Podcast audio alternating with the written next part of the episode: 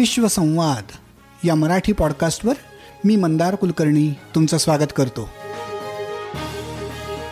काही आगळं वेगळं हटके असं काम करणाऱ्या जगभरातल्या मराठी मंडळींशी गप्पांचा हा कार्यक्रम. विश्वसंवाद नमस्कार मंडळी. विश्वसंवाद या मराठी पॉडकास्टच्या पंधराव्या एपिसोडमध्ये तुमचं स्वागत. आजचा एपिसोड सुरू करण्याआधी एक आनंदाची बातमी. मराठीतल्या या पहिल्या पॉडकास्टनं आता दोन हजाराहून अधिक डाउनलोड्सचा टप्पा पार केला आहे जगभरात पसरलेल्या आमच्या सगळ्या श्रोत्यांना या निमित्तानं अतिशय मनापासून धन्यवाद द्यायचे आहेत. तुमच्या प्रोत्साहनाशिवाय हा टप्पा पार करणं आम्हाला शक्य झालं नसतं याची आम्हाला जाणीव आहे. लोभ आहेच तो असाच कायम राहावा अशी आमची विनंती आहे. आजचे पाहुणे आहेत सुनील खांडबहाले. ऑनलाईन मल्टिलिंग्वल डिक्शनरीचे ते निर्माते आहेत आणि M I T Sloan fellow म्हणून त्यांची निवडही झालेली आहे.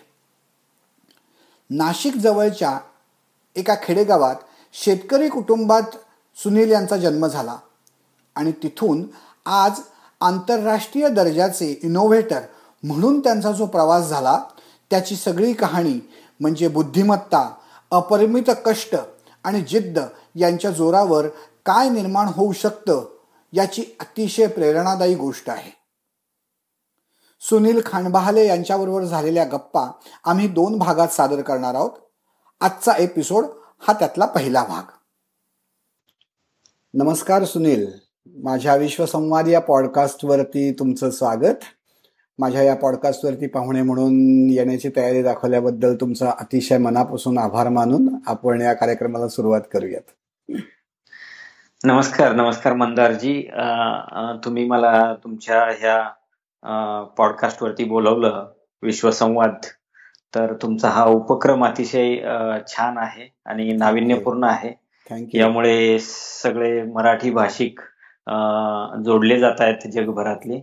आणि हा माझ्यासाठी सन्मान आहे की मला आपल्या विश्वसंवाद या श्रोत्यांशी बोलायला आणि इंटरॅक्ट करायला मिळतंय.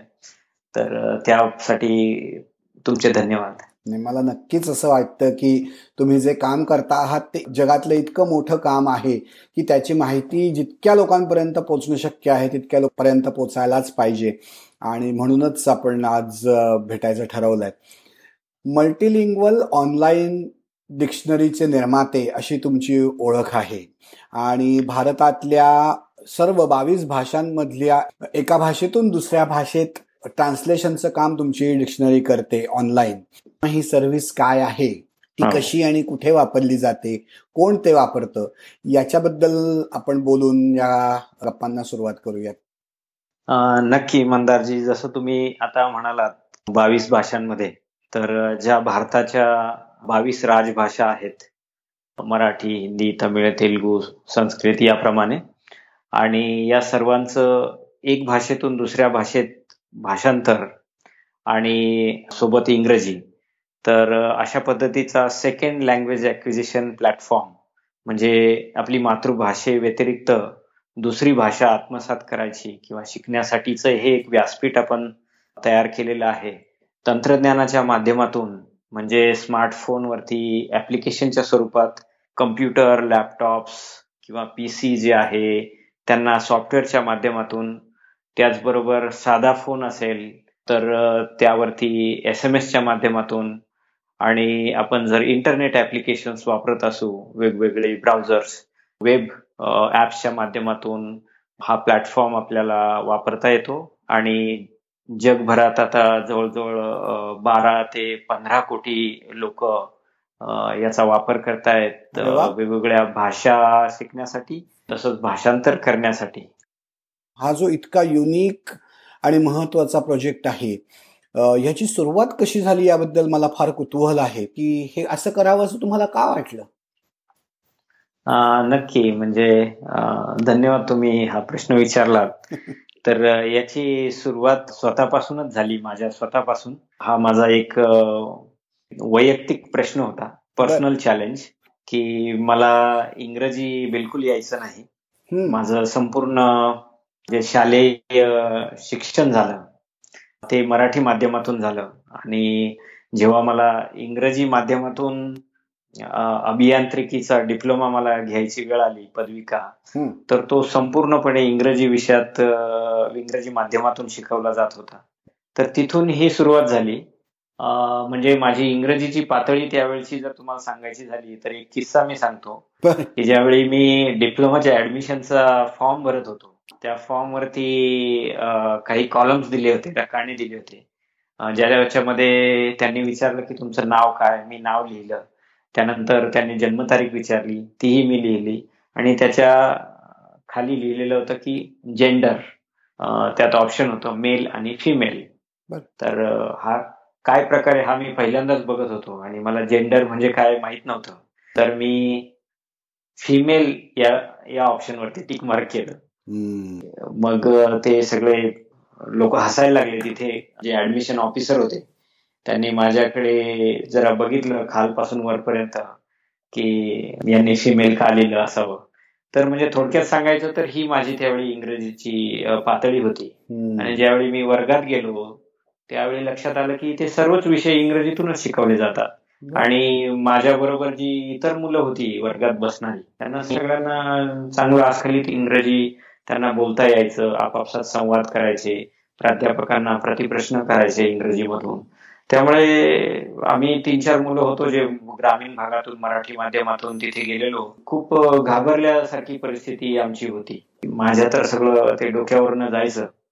त्यात काय झालं की दोन मुलं तिथून पळून गेले ह्या इंग्रजीच्या भीतीमुळे म्हणजे इथपर्यंत. आणि मग मलाही कुठेतरी वाटायला लागलं की आपल्याला हे जमणारं दिसत नाही आणि आपल्याला शिक्षण हे इथे सोडावं लागेल.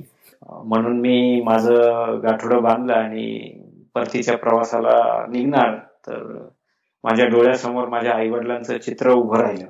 कारण ही आमची पहिली पिढी जी शिक्षणाचा मार्ग धरलेली आई वडिलांना इच्छा असूनही त्या काळात शिक्षण मिळालं नाही किंवा तेव्हा शाळाही नव्हत्या आर्थिक परिस्थिती नव्हती.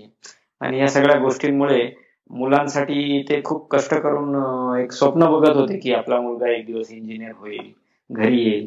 आणि मी असं पळून जायचं मला ते काही मनाला पटलं नाही. आणि एक प्राध्यापक होते त्यांचं नाव जोशी.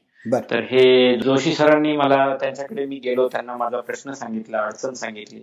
आणि त्या सद्ग्रहस्थाने त्यांची स्वतःची डिक्शनरी मला त्यावेळी माझ्या हातात दिली. आणि नुसती दिली नाही तर ती कशी वापरायची हे देखील समजावून सांगितलं. अरे वा. हो म्हणजे तो जो क्षण होता माझ्यासाठी कारण डिक्शनरी हा विषय मी पहिल्यांदा आयुष्यात बघत होतो. कारण तोपर्यंत आम्ही आम्ही तीन भावंड आणि आमची आर्थिक परिस्थिती अशी असल्यामुळे साधारण असल्यामुळे पुस्तकं घेणं वगैरे म्हणजे आमचं सगळं शालेय शिक्षण नातेवाईकांच्या मित्रांच्या पुस्तकांवर झालेलं. त्यामुळे डिक्शनरीचा दूरदूरवरती काही संबंध नव्हता. आणि आयुष्यामध्ये पहिल्यांदा शब्दकोश म्हणजे काय? हे बघायला मिळत होतं. परंतु मला वाटतं खूप छान ती घटना माझ्या सोबत झाली आणि नंतर मी तो शब्दकोश कसा वापरायचा हे शिकलो. आणि वर हा आणि नंतर फळ्यावर जे लिहून देतात ते शब्द किंवा ऐकायला कानावर पडतात हे मी वहीमध्ये माझ्या लिहून घ्यायचो. रूमवर गेल्यावरती मग त्याचे शब्द संदर्भ डिक्शनरीमध्ये त्याचे अर्थ साम बघत बसायचो. आणि हळूहळू माझा शब्दसंग्रह वाढायला लागला. वर्गात काय शिकवतात ते समजायला लागलं. आणि झालं असं की वर्षभराच्या शेवटी जेव्हा रिझल्ट लागला तर असं लक्षात आलं की ती जी काही मुलं होती त्यापैकी म्हणजे पंचावन्न ते साठ मुलं आम्ही शेवटी होतो. त्यापैकी फक्त चार मुलंच सगळ्या विषयामध्ये पास झालेली होती. त्यामध्ये मी अगदी सगळ्यांमध्ये अव्वल आलो होतो. अरे वा. तर हो माझ्यासाठी आणि इतरांसाठी देखील ते एक थोडस आश्चर्यच होतं. परंतु मला माहीत होतं की ही कमाल फक्त एका गोष्टीमुळे झाली आणि ती म्हणजे डिक्शनरी. शब्दकोश. म्हणजे मी शब्दकोशाला मित्र केलं म्हणून मला ते यश बघायला मिळालं त्या दिवसाचं. आणि खूप आनंद झाला त्या दिवशी. नक्की तर इथून खरी त्याची सुरुवात झाली. बर. पण मग हे जेव्हा कॉलेजमध्ये फक्त शिक्षण डिक्शनरी वापरण्याचं जे तुम्ही अनुभव मिळाला तो या मल्टीलिंग्वल डिक्शनरी पर्यंत पोचला ते तो प्रवास कसा होता? म्हणजे मला जितका आनंद झाला मी चांगल्या मार्काने तिथे आणि अव्वल आलो अशा पद्धतीने. परंतु ते जे यश आहे त्याचा आनंद होण्यापेक्षा मला एका गोष्टीचं दुःख जास्त होतं की माझे जे दोन मित्र हे भाषेच्या अडचणीमुळे त्यांना परत माघारी जावं लागलं. आणि कदाचित त्यांना जर असाच मार्ग सापडला असता शब्दकोशाचा तर तेही आज यशस्वी झाले असते आणि इंजिनियर होऊ शकले असते. शंभर त्यांच्या आयुष्यातले हो. आणि असे फक्त हेच नाही तर ग्रामीण भागामधून शेतकरी कुटुंबामधून मराठी माध्यमामधून आलेले हजारो लाखो विद्यार्थी असतात ज्यांच्या डोळ्यामध्ये काहीतरी इंजिनियर डॉक्टर होण्याचं स्वप्न असतं. परंतु फक्त भाषा जमत नाही. आणि त्याची अडचण भासते इंग्रजी भाषेची. हो. म्हणून ही मुलं कुठेतरी त्यांच्या करिअरशी तडजोड करतात आणि इच्छा नसूनही दुसऱ्या शाखांमध्ये प्रवेश घेतात किंवा घेतही नाही. हा एक मोठा प्रश्न आहे म्हणजे जागतिक पातळीवरचा असं मला कुठेतरी जाणवायला लागलं. कारण हा फक्त मराठी भाषा म्हणून विषय नाहीये तर हिंदी भाषिक जे विद्यार्थी आहे गुजराती भाषिक जे आहेत तमिळ मधले जे ज्यांनी ज्यांचं ज्यांचं शालेय शिक्षण मातृभाषेतून होतं या सगळ्यांनाच या अडचणीला सामोरं जावं लागतं. म्हणून आपण काहीतरी करावं या विषयामध्ये असं मला त्यावेळी वाटलं. सर्वात आधी मी सुरुवात केली तर मी जो स्वतःचा वैयक्तिक शब्दकोश बनवलेला जवळजवळ पंचवीस तीस हजार शब्द होती वर्ष तीन वर्षामध्ये तर त्याच्या झेरॉक्स कॉपीज त्या मी वाटायला सुरुवात केली मित्रांमध्ये. आणि त्याचा फरक जाणवायला लागला. मुलांना आनंद झाला आणि त्याचा रिझल्ट पण जाणवायला लागला. आणि पुढे जाऊन असं लक्षात आलं की आपल्याला थोडस हे स्केल केलं पाहिजे. स्केलअप केलं पाहिजे. म्हणून पुस्तकाची संकल्पना आली की डिक्शनरी पुस्तकी स्वरूपाची आपण छापावी. परंतु त्या प्रोसेसमध्ये लक्षात आलं की ते सुद्धा जरा अवघड काम आहे. कारण खर्चिक आहे. अवघड म्हणण्यापेक्षा.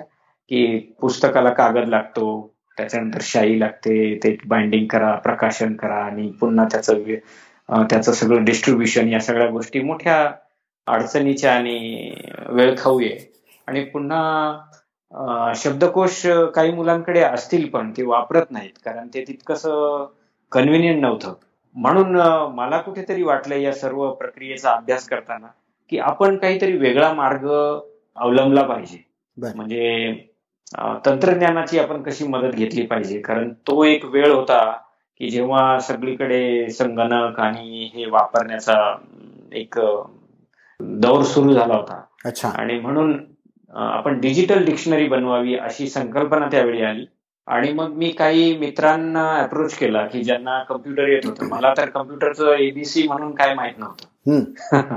आणि म्हणून त्यांची मदत घ्यावी. पण त्यांनाही त्यांच्या प्रायोरिटीज वेगवेगळ्या होत्या. आणि त्यामुळे कदाचित त्यांना तितकस वेळ मिळाला नसेल. पण ते एक अर्थी माझ्या पथ्यावरच पडलं. चांगलं झालं. माझ्या लक्षात आलं की या विषयाचं गांभीर्य फक्त मला माहिती आहे. म्हणून मीच काहीतरी केलं पाहिजे. आणि ठरवलं की एका आपण कम्प्युटरचा प्रोग्रामिंगचा कोर्स करूया. आणि त्यावेळी एक मोठी रिनाऊंड प्रस्थापित संस्था आहे. हे प्रोग्रामिंग वगैरे शिकवणारी. तर त्यांची नॅशनल लेवल एंट्रन्स एक्झाम मी त्यावेळी दिली. पूर्ण देश पातळीवरची. आणि मी पासही झालो त्यामध्ये. पण पुढे जाऊन असं त्यांच्याकडनं म्हणजे माझ्याकडे खूप खर्चिक होता तो कोर्स सहा महिन्याचा कोर्स होता आणि जवळजवळ त्यावेळी पन्नास साठ हजार रुपये लागणार होते फक्त ट्युशन फीज म्हणून. मी सांगतोय ही गोष्ट म्हणजे जवळजवळ नाईन्टी एट मधली आहे. नाईन्टीन नाईन्टी एट तर त्यावेळी एवढे पैसे आणि ह्या सगळ्या गोष्टी तर मी त्यांना एक विनंती केली की म्हटलं मी इथे तुमच्याकडे काही काम करेन ऑफिस बॉय म्हणून किंवा काही करेन. पण तुम्ही मला जरा सवलत द्या माझ्याकडे एक रकमी असे काही पैसे नाही आहेत हळूहळू करत मी देतो थोडंफार काम करेन वगैरे. परंतु कदाचित तिकडे मागणी जास्त होती त्या विषयाला म्हणून त्यांनी ते नाकारलं आणि मला तिथून बाहेर पडावं लागलं. बापरे. आणि एक प्रकारे म्हणजे तिथे थोडस अपमानित पण झालो मी कारण त्यांनी ज्या पद्धतीने मला वागणूक दिली. पण आज मागे वळून बघताना असं वाटतं की खरंच त्यांना धन्यवाद द्यायला पाहिजे. कारण त्यामुळे मला एक मी स्वतःलाच चॅलेंज करू शकलो. आणि ते पथ्यावर पडलं. आणि काय केलं असेल मी तर त्यांचा सिलेबस मिळवला. आणि सहा महिन्याचा कोर्स होता. तर मी घरून पळून गेलो अक्षरशः. आणि दूर गावी जाऊन एक सहा महिने एका छोट्याशा दहा बाय दहाच्या खोलीमध्ये स्वतःला कोंडून घेतला मी. आणि एक मित्राचा कम्प्युटर मिळवला आणि काही पुस्तकं. आणि तो सिलेबस असं म्हणजे दिवस रात्र माझा ते कार्यक्रम चालायचा की पुस्तकं वाचायची कम्प्युटरवरती ते शिकायचं ट्राय करायचं. आणि अशा पद्धतीने मला खूप त्याचा इतका वेळ लागला की मी चोवीस तास अठ्ठेचाळीस तास बसायचो एका जागेवर हलायचो नाही. पर्यंत मी ते करायला लागलो. दिवस रात्र फक्त संगणक आणि मी आणि ते पुस्तक. आणि मला खूप आवड आवड निर्माण झाली. अच्छा. पण जसं म्हणतात ना की नियती पण तुमची चांगली परीक्षाच घेत असते. तर तसं दुसरं एक संकट उभं राहिलं. म्हणजे सततच्या बसण्यामुळे मला कमरेचा त्रास चालू झाला आणि थोडस कमरेखाली जिथे माकड हाड असतं आपलं तिथे ब्लिडिंग वगैरे सुरू व्हायला लागलं आणि इतर त्रास सुरू झाले जरा. बापरे. मग हो एक म्हणजे ते एक ऑपरेशन झालं माझं. अच्छा. आणि डॉक्टरांनी सांगितलं की यापुढे तुम्ही हे बसण्याचा कार्यक्रम बंद करा. आणि तुम्हाला ते काही काळ तरी जमणार नाही. परंतु मला इतकं त्याचं इतका पॅशनेट होतो मी ते शिकण्यासाठी. तर मी तो मॉनिटर आणि तो कीबोर्ड ज्या खुर्चीत मी बसायचो त्या खुर्चीमध्ये तो ठेवला. आणि टेबलावरती आडवा पडून म्हणजे छातीवरती ते सहा महिने मी ती प्रॅक्टिस केली. आणि खूप आनंद मिळाला. म्हणजे मला असं जाणवायचं की असं ते वेदना व्हायच्या पण त्या जाणवायच्या नाही. म्हणजे कारण जे काही मी शिकत होतो त्यापुढे ते नगण्य होतं. आणि पुढच्या सहा महिन्यामध्ये सगळ्या प्रोग्रामिंग लँग्वेजेस त्या काळातल्या ज्या काही होत्या त्या शिकलो. आणि पहिला मराठी भाषेतला संगणकीय शब्दकोश त्या निमित्ताने निर्माण झाला.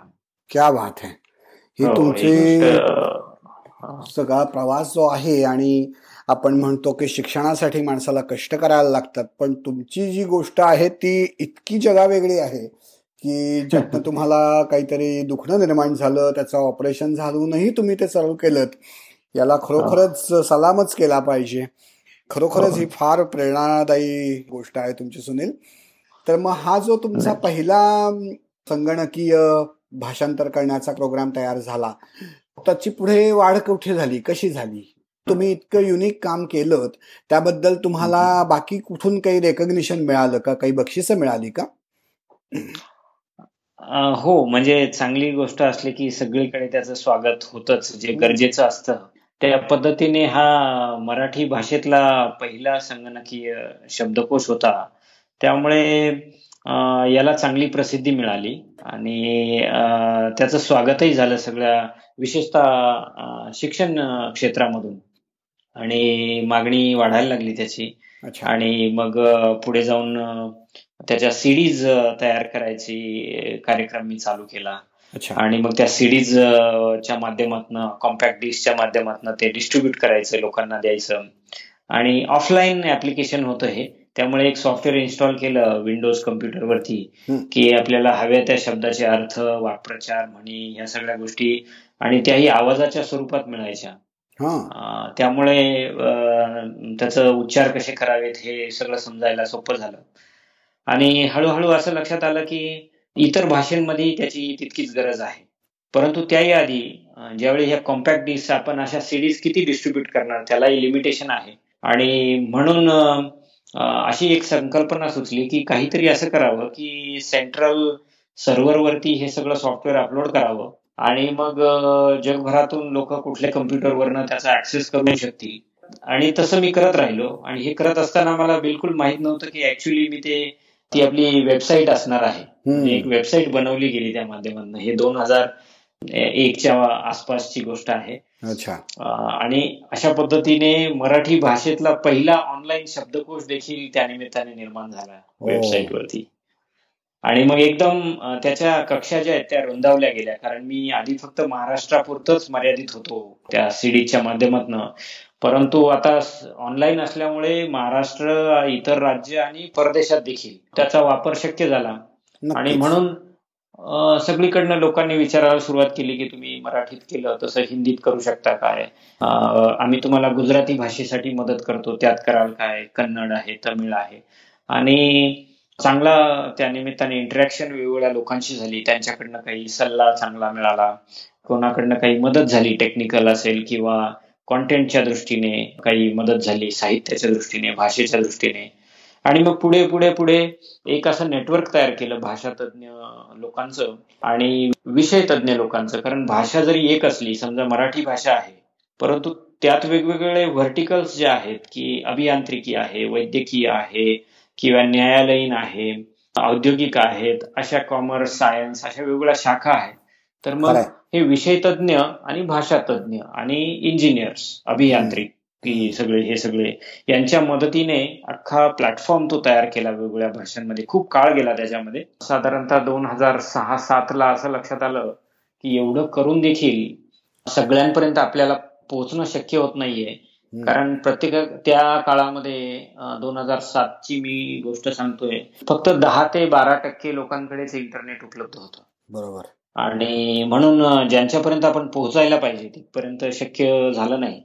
मग काय करायचं काय करायचं? तर त्याच काळामध्ये स्मार्टफोन्सची एंट्री झाली म्हणजे मोबाईल फोन्सची एंट्री झाली. भारतामध्ये नोकिया ही चांगली लिडिंग कंपनी होती. हो. तर पहिले सिम्बियन बेस्ड ऍप्लिकेशन्स आपण बनवले. नंतर जावा फोन्स आले वेगवेगळे. तर Java based mobile applications offline वापरता येतील असे बनवले. अच्छा. पुढे जाऊन स्मार्टफोन्स आले मग अँड्रॉइड आणि ह्या सगळ्या गोष्टी. याचा प्रसार प्रचार खूप जबरदस्त आपल्या भारतामध्ये त्याचं स्वागत झालं अडॉप्शन मोठ्या प्रमाणात झालं. त्यामुळे त्या वेगवेगळ्या प्लॅटफॉर्मवरती मोबाईल ऍप्स आपण बनवले. अशा पद्धतीने मोबाईलवरती देखील पहिला मराठी भाषेतला किंवा हिंदी इंग्रजी आणि भारतीय भाषांमधले शब्दकोश ऍप्लिकेशन जे आहेत ते उपलब्ध झाले लोकांना. आणि त्याचं स्वागत झालं. अच्छा. पण आणखी पुढे गेल्यावर असं लक्षात आलं की आम्ही काय करायचो याचं की आपल्याकडे ग्रामीण भागामध्ये किंवा एकंदरीत रिमोट लोकेशन्सला इंटरनेट उपलब्ध नसतं.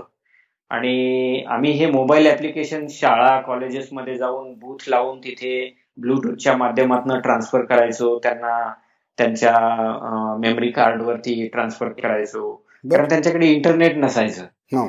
आणि त्यावेळी असं लक्षात आलं की आमच्याकडे दहा लोक जर आली हे मोबाईल ऍप्लिकेशन घ्यायला तर त्यातली जवळजवळ सात लोक परत जायची. आणि आम्ही तीनच लोकांना सर्व्हिस देऊ शकत होतो. त्याचं कारण असं की त्यांच्याकडे साधे फोन असायचे म्हणजे ज्याला आपण फीचर्ड फोन म्हणतो की फक्त व्हॉइस कॉल आणि एस एम एस आणि म्हणून मग ते एक थोडस आणखी दुःख झालं की आपल्याकडनं एवढी लोक येतात परत जातात तर काय करायला पाहिजे? आणि या प्रोसेसमध्ये रिसर्चमध्ये असताना मला जाणवलं की how we can find a common denominator आणि तो मला सापडला तो म्हणजे S M S short messaging services लघु संदेश. आणि मग S M S based dictionary बनवली भारतीय भाषांमध्ये. अरे वा. सगळ्याच. तर अशा पद्धतीने लघु संदेश शब्दकोश भारतीय भाषांमधला देखील आपण पहिलाच निर्माण केला. आणि या या सगळ्या गोष्टी भारतीय भाषांमध्ये प्रथमच होत असल्यामुळे याला माध्यमातनं प्रसार माध्यमातनं चांगलं रिकग्निशन मिळालं. आणि वेगवेगळ्या पातळीवरती सरकारी असेल किंवा शैक्षणिक असेल त्याचं चांगलं झालं सगळीकडे कौतुक वगैरे. आणि तुम्ही जसं विचारलं की अवॉर्ड्स आणि रिकग्निशनही खूप आले. म्हणजे महामहिम राष्ट्रपती प्रतिभाताई पाटील यांनी या कामाची दखल घेऊन तिकडे बोलवलं आम्हाला. अच्छा. आणि हा विषय समजून घेतला. माझ्या आई वडिलांचं कौतुक केलं त्यांनी खूप. हो. आणि मग अशा संस्था ज्या आहेत वेगवेगळ्या त्यांच्याकडनं तर चांगला प्रतिसाद मिळाला. मदतही झाली वेगवेगळ्या गोष्टींवरती काम करण्याची. पण मला महत्त्वाचा प्रश्न विचारायचा इथे की एवढं सगळं तुम्ही काम केलं अगदी जेव्हा मराठी शब्दकोश उपलब्ध तुम्ही केलात ऑनलाईन तेव्हा त्यात तुम्ही आवाजही होता आणि हे उच्चार कसे करायचे ते पण तुम्ही सांगितलं. या सगळ्यासाठी लागणारा खर्च आणि त्यासाठी लागणार खर्चाची तरतूद कुठून झाली? कारण तुम्ही जी बॅकग्राऊंड सांगितली त्याच्यावरनं हा सगळा खर्च तुम्ही तुमच्या स्वतःच्या पैशातून करणं हे खूपच अवघड झालेलं असणार. हो. तर अगदी आता जशा स्टार्टअप सुरू होतात त्या पद्धतीने बूट स्ट्रॅप पद्धतीने हा प्रवास सुरू झाला. म्हणजे या सगळ्या ज्या संज्ञा आलेल्या आहेत या नंतरच्या काळात आल्या. परंतु त्या त्या अगोदर ह्या सगळ्या मी जगत होतो. बर. तर पहिला पहिला जो संगणकीय शब्दकोश सीडीच्या माध्यमातून उभा राहू शकला त्यासाठी मित्राचा कम्प्युटर आणि मित्रांचीच काही पुस्तकं अशा पद्धतीने ते झिरो बजेटमध्ये ते काम सुरू झालं. आणि तुम्हाला ऐकायला नवल वाटेल की माझ्याकडे फक्त एकच कम्प्युटर होता. आणि तोही four eight four eight six त्यावेळेचं जे मायक्रो प्रोसेसर होता तो वापरायचो. तर त्याच्यावरती पहिलं म्हणजे आपण प्रोग्रामिंग एन्व्हायरमेंट लोड केलं की सगळा प्रोग्राम बनवायचा. आणि पुन्हा तो फॉर्मॅट करायचा पूर्ण कम्प्युटर आणि DOS base operating system load करून नंतर विंडोज ऑपरेटिंग सिस्टम लोड करायची. आणि आपण जे बनवलेला सॉफ्टवेअर प्रोग्राम होता जो मी नंतर सीडी वरती घ्यायचो तो लोड करायचा इन्स्टॉल करायचा आणि टेस्टिंग करायचं त्याचं. आणि मग ज्या काही एरर येतील त्या लिहून घ्यायच्या. आणि पुन्हा मग त्याच्यावरती पुन्हा त्याला फॉर्मॅट करून पुन्हा प्रोग्रामिंग एन्व्हायरमेंट लोड करायचं. आणि पुन्हा त्या त्या कोडमध्ये चेंजेस करून पुन्हा कम्प्युटर फॉर्मॅट करून पुन्हा नवीन ऑपरेटिंग सिस्टम लोड करून त्याच्यावरती टेस्ट करायचं. पुन्हा ज्या एरर सापडतील अशी जी प्रोसेस आहे ती पुन्हा पुन्हा त्याचं परिवर्तन करत राहायचं आणि ते करत राहायचं. कारण एकच कम्प्युटर होता. त्यामुळे दुसरा पर्याय नव्हता. खूप वेळ लागायचा. आणि अशा पद्धतीने त्यावेळी तो कमी खर्चात होऊ शकला तो कार्यक्रम. नंतर पुढचं जे आहे वेबसाईटचं तर तेही अशा पद्धतीने वेबसाईटला म्हणजे त्यावेळी खर्च होता जो कमी अधिक प्रमाणामध्ये पाच दहा हजारापर्यंत खर्च होता जास्त नाही. आणि जे सीडी विकून जे सॉफ्टवेअर मधनं पैसे मिळाले त्यातनं वेबसाईटचं काम केलं. नंतर वेबसाईट आणि सीडीज या दोन्हींचा प्रचार प्रसार जसा होत राहिला त्यातनं जो निधी मिळाला त्याचा पुढे इतर लोकांना रिक्रूट करण्यासाठी आणि इंजिनियर्सला सॅलरी देण्यासाठी त्याचा वापर झाला. पुढे नंतर आम्ही जे आमची वेबसाईटचे युजर्स वाढत गेले तसं तसं तो कॉन्टेंट मॉनिटाईज करायला लागलो आम्ही. त्यातनं काही रेव्हेन्यू स्ट्रीम्स तयार झाल्या. पुढे तो मोबाईल ऍप्ससाठी वापरला. नंतर मोबाईल ऍप्स वरती पण मॉनिटाईज करायला लागलो कॉन्टेंट आम्ही. आणि त्यातनं काही जे काही पैसे मिळाले आणि नंतर त्याचे वेगवेगळ्या रेव्हेन्यू स्ट्रीम्स तयार केल्या. तर याच्यामध्ये तीन वेगवेगळ्या रेव्हेन्यू स्ट्रीम्स आहेत जे बिझनेस मॉडेल आहे. ते म्हणजे आमचं जवळजवळ सत्तर ते ऐंशी टक्के कॉन्टेंट आर फ्री तर हा फ्री फ्रीमियम सेक्टर आहे सगळा. ओके त्यानंतर प्रीमियम प्रोडक्ट्स आम्ही काही सुरू केले की ज्यांना भाषेमध्ये आणखी खोलात जाऊन अभ्यास करायचा आहे आणि कमर्शियल पर्पजसाठी वापरायचा आहे. त्यात शैक्षणिक संस्था असतील किंवा काही उद्योग क्षेत्रातल्या कंपन्या असतील तर त्यांना त्या प्रीमियम चार्जेस आम्ही लावतो. त्यातनं आम्हाला काही पैसे मिळतात. तिसरी गोष्ट कॉर्पोरेट्स बरोबर आम्ही काही लोकलायझेशनसाठी ट्रान्सलेशनसाठी काही सर्व्हिसेस देतो. ज्या कस्टमाइज कन्सल्टिंग असतात लँग्वेज बेस्ड त्यातनं पैसे मिळतात. आणि या सगळ्यांचा वापर आम्ही पुन्हा या ते पूर्ण जो प्लॅटफॉर्म आहे तो स्केलअप करण्यासाठी वापरतो. अशा पद्धतीने आजपर्यंत जी म्हणजे अगदी शून्यातून म्हणजे जेव्हा व्यवसाय सुरू केला होता खिशामध्ये पाच पैसे नव्हते. म्हणजे उधारीवर घेतलेली खोली होती मित्राचा कम्प्युटर आणि अशा पद्धतीने हा व्यवसाय जो आहे तो हळूहळू प्रॉफिटेबल म्हणजे सेल्फ सस्टेनेबल झाला नंतर प्रॉफिटेबल झाला आणि त्याच माध्यमातून आम्ही आता इतर काही कामही करू शकतो. आजपर्यंत कुठल्याही त्याला एक्सटर्नल फंडिंग किंवा कुठल्या ग्रँड्स किंवा काही सरकारी अनुदान असं कुठलंही न घेता तो उपक्रम आता चांगला प्रॉफिट मेकिंग आहे. वाव. माझा प्रश्न विचारण्याचा उद्देश तोच होता की या सगळ्याला तुम्हाला कुठून बाहेरनं फंडिंग घ्यायला लागलं का? किंवा कुठून कुणी तुम्हाला देणगी दिली का? किंवा कुणी इन्व्हेस्ट केले का? पण तुम्ही जे जे सांगताय की तो सेल्फ सस्टेनिंग मोडनी तुम्ही जे हळूहळू डेव्हलप करून आज तो अतिशय चांगल्या पद्धतीने तुम्ही तो फायनान्शियलीही व्हायबल केलेला आहे. ते पुन्हा एकदा वेगळ्या प्रकारचं एक्झेम्पलरी काम आहे असं मला म्हणायला लागेल. कारण नाहीतर अशा टाईपच्या गोष्टींसाठी बाहेरनं फंडिंग घेणं हे इतकं कॉमन आहे आणि ते न करता तुम्ही ते जिद्दीने वेगळं करून दाखवलं त्याच्याबद्दल पुन्हा एकदा किती तुमचं कौतुक करण्याचे शब्द वापरले तरी कमी पडतील असं मला वाटतं सुनील. फारच महान फारच छान काम आहे या पॉइंटला आपण थोडेसे मागे जाऊन तुमचं घर तुमची फॅमिली तुम्ही कुठले शिकलात? काय काय होतं त्यावेळेची परिस्थिती? याबद्दल थोडीशी पार्श्वभूमी तुमची सांगाल का? हो नक्की मलाही आवडेल शेअर करायला.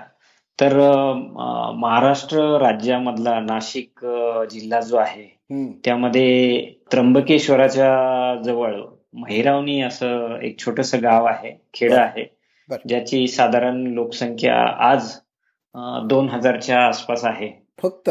हो. आणि संपूर्ण गावाची इकॉनॉमी जी आहे ही शेती आधारित आहे. तर एक मध्यमवर्गीय म्हणणं थोडस जास्त हिमतीचं ठरेल. परंतु साधारण परिस्थितीतल्या शेतकरी कुटुंबात माझा जन्म झाला. जिथे गरीब कुटुंब होतं. आमचं घर म्हणजे एक गवताची झोपडी असते. तशी होती की वारा आला तरी ती उडून जाऊ शकेल. म्हणून आम्ही हा आमचे कुटुंब म्हणजे आई वडील आणि हे सगळे आम्ही तिथे राहायचो. कधी कधी रात्रीचं जेवण मिळेल की नाही अशी परिस्थिती. आणि शालेय शिक्षण जे झालं ते दुसऱ्या गावात झालं कारण आमच्या गावात त्यावेळी शिक्षणाची व्यवस्था नव्हती. तर सात किलोमीटर जाणं आणि सात किलोमीटर येणं असं जवळजवळ चौदा किलोमीटरचा दररोजचा पायी प्रवास असायचा. बर. आणि तोही अनुवानी त्यानंतर थंडी पावसाळा काही असो म्हणजे जवळजवळ आम्ही एकच कपडा तीन वर्ष एकच गणवेश तीन तीन वर्ष वापरायचो. आधी माझा मोठा भाऊ मग मी आणि मग लहान भाऊ. असं पद्धतीने. हा शिक्षण पण अशाच पद्धतीने झालं. परंतु त्यावेळी ह्या गोष्टी काही अशा आपण खूप गरीब आहोत वगैरे असं काही त्यावेळी बिलकुल जाणवलं नाही. त्याचं कारण मला वाटतं माझे आई वडील त्यांनी ज्या पद्धतीने आम्हाला शिक्षणाची वाट दाखवली की आपल्या या परिस्थिती जर आपल्याला बदलवायची असेल तर आपल्याला शिक्षणाशिवाय तरणोपाय नाही. आणि म्हणून तुम्ही मुलांना शिका मोठे व्हा. आमच्यासारखं तुम्ही मातीमध्ये आयुष्य तुमचं जायला नको. तर हे कुठेतरी त्यांनी ते जे ती आमच्यामध्ये ती ज्वाला जी आहे ती पेटवली होती. त्यामुळे ह्या गोष्टी अतिशय आणि खरं तर हे चांगलं होतं कारण त्या परिस्थितीमध्ये जाणं आणवानी किंवा तो ऊन वारा पाऊस सगळा अंगा खांद्यावर घ्यायचा. तर याच्यामुळे निसर्गाच्या खूप जवळून निसर्गामध्ये सहवास लाभला. निसर्गामधून खूप गोष्टी शिकायला मिळाल्या. आसपासची परिस्थिती बघता आली की आपण कुठल्या बॅकग्राऊंड मधनं कुठल्या परिस्थितीमधून आपण आलोय. हो. आणि मग एखादी गोष्ट तुम्हाला ज्यावेळी त्यापेक्षा थोडी जास्त मिळते तर त्यावेळी त्याचं समाधान वाटतं की आपण आधी कसे दिवस काढलेत? आता हो. आपण खूप आनंदात आहोत. हो. आणि आजही लोक त्या पद्धतीने जगतात. तर त्याच्यासाठी आपल्याला काय करता येईल? मला वाटतं हे सगळं आणि वारकरी कुटुंब आमचं. त्याच्यामुळे घरामध्ये कुणाला म्हणजे कसलंही व्यसन नाही. अगदी सुपारीचा खांडाचं देखील व्यसन नाही. म्हणजे आमच्या घरामध्ये जर मुलगा जन्माला आला बाळ जन्माला आलं तर पहिल्यांदा त्याच्या गळ्यामध्ये तुळशीची माळ पडते. आणि आज आनंद वाटतोय की आज आषाढी एकादशी आहे पंढरपूरची. हो. आणि त्या दिवशी आपला हा संवाद म्हणजे विश्व संवाद होतोय. तर हे खूपच योगायोग म्हणता येईल. नक्कीच.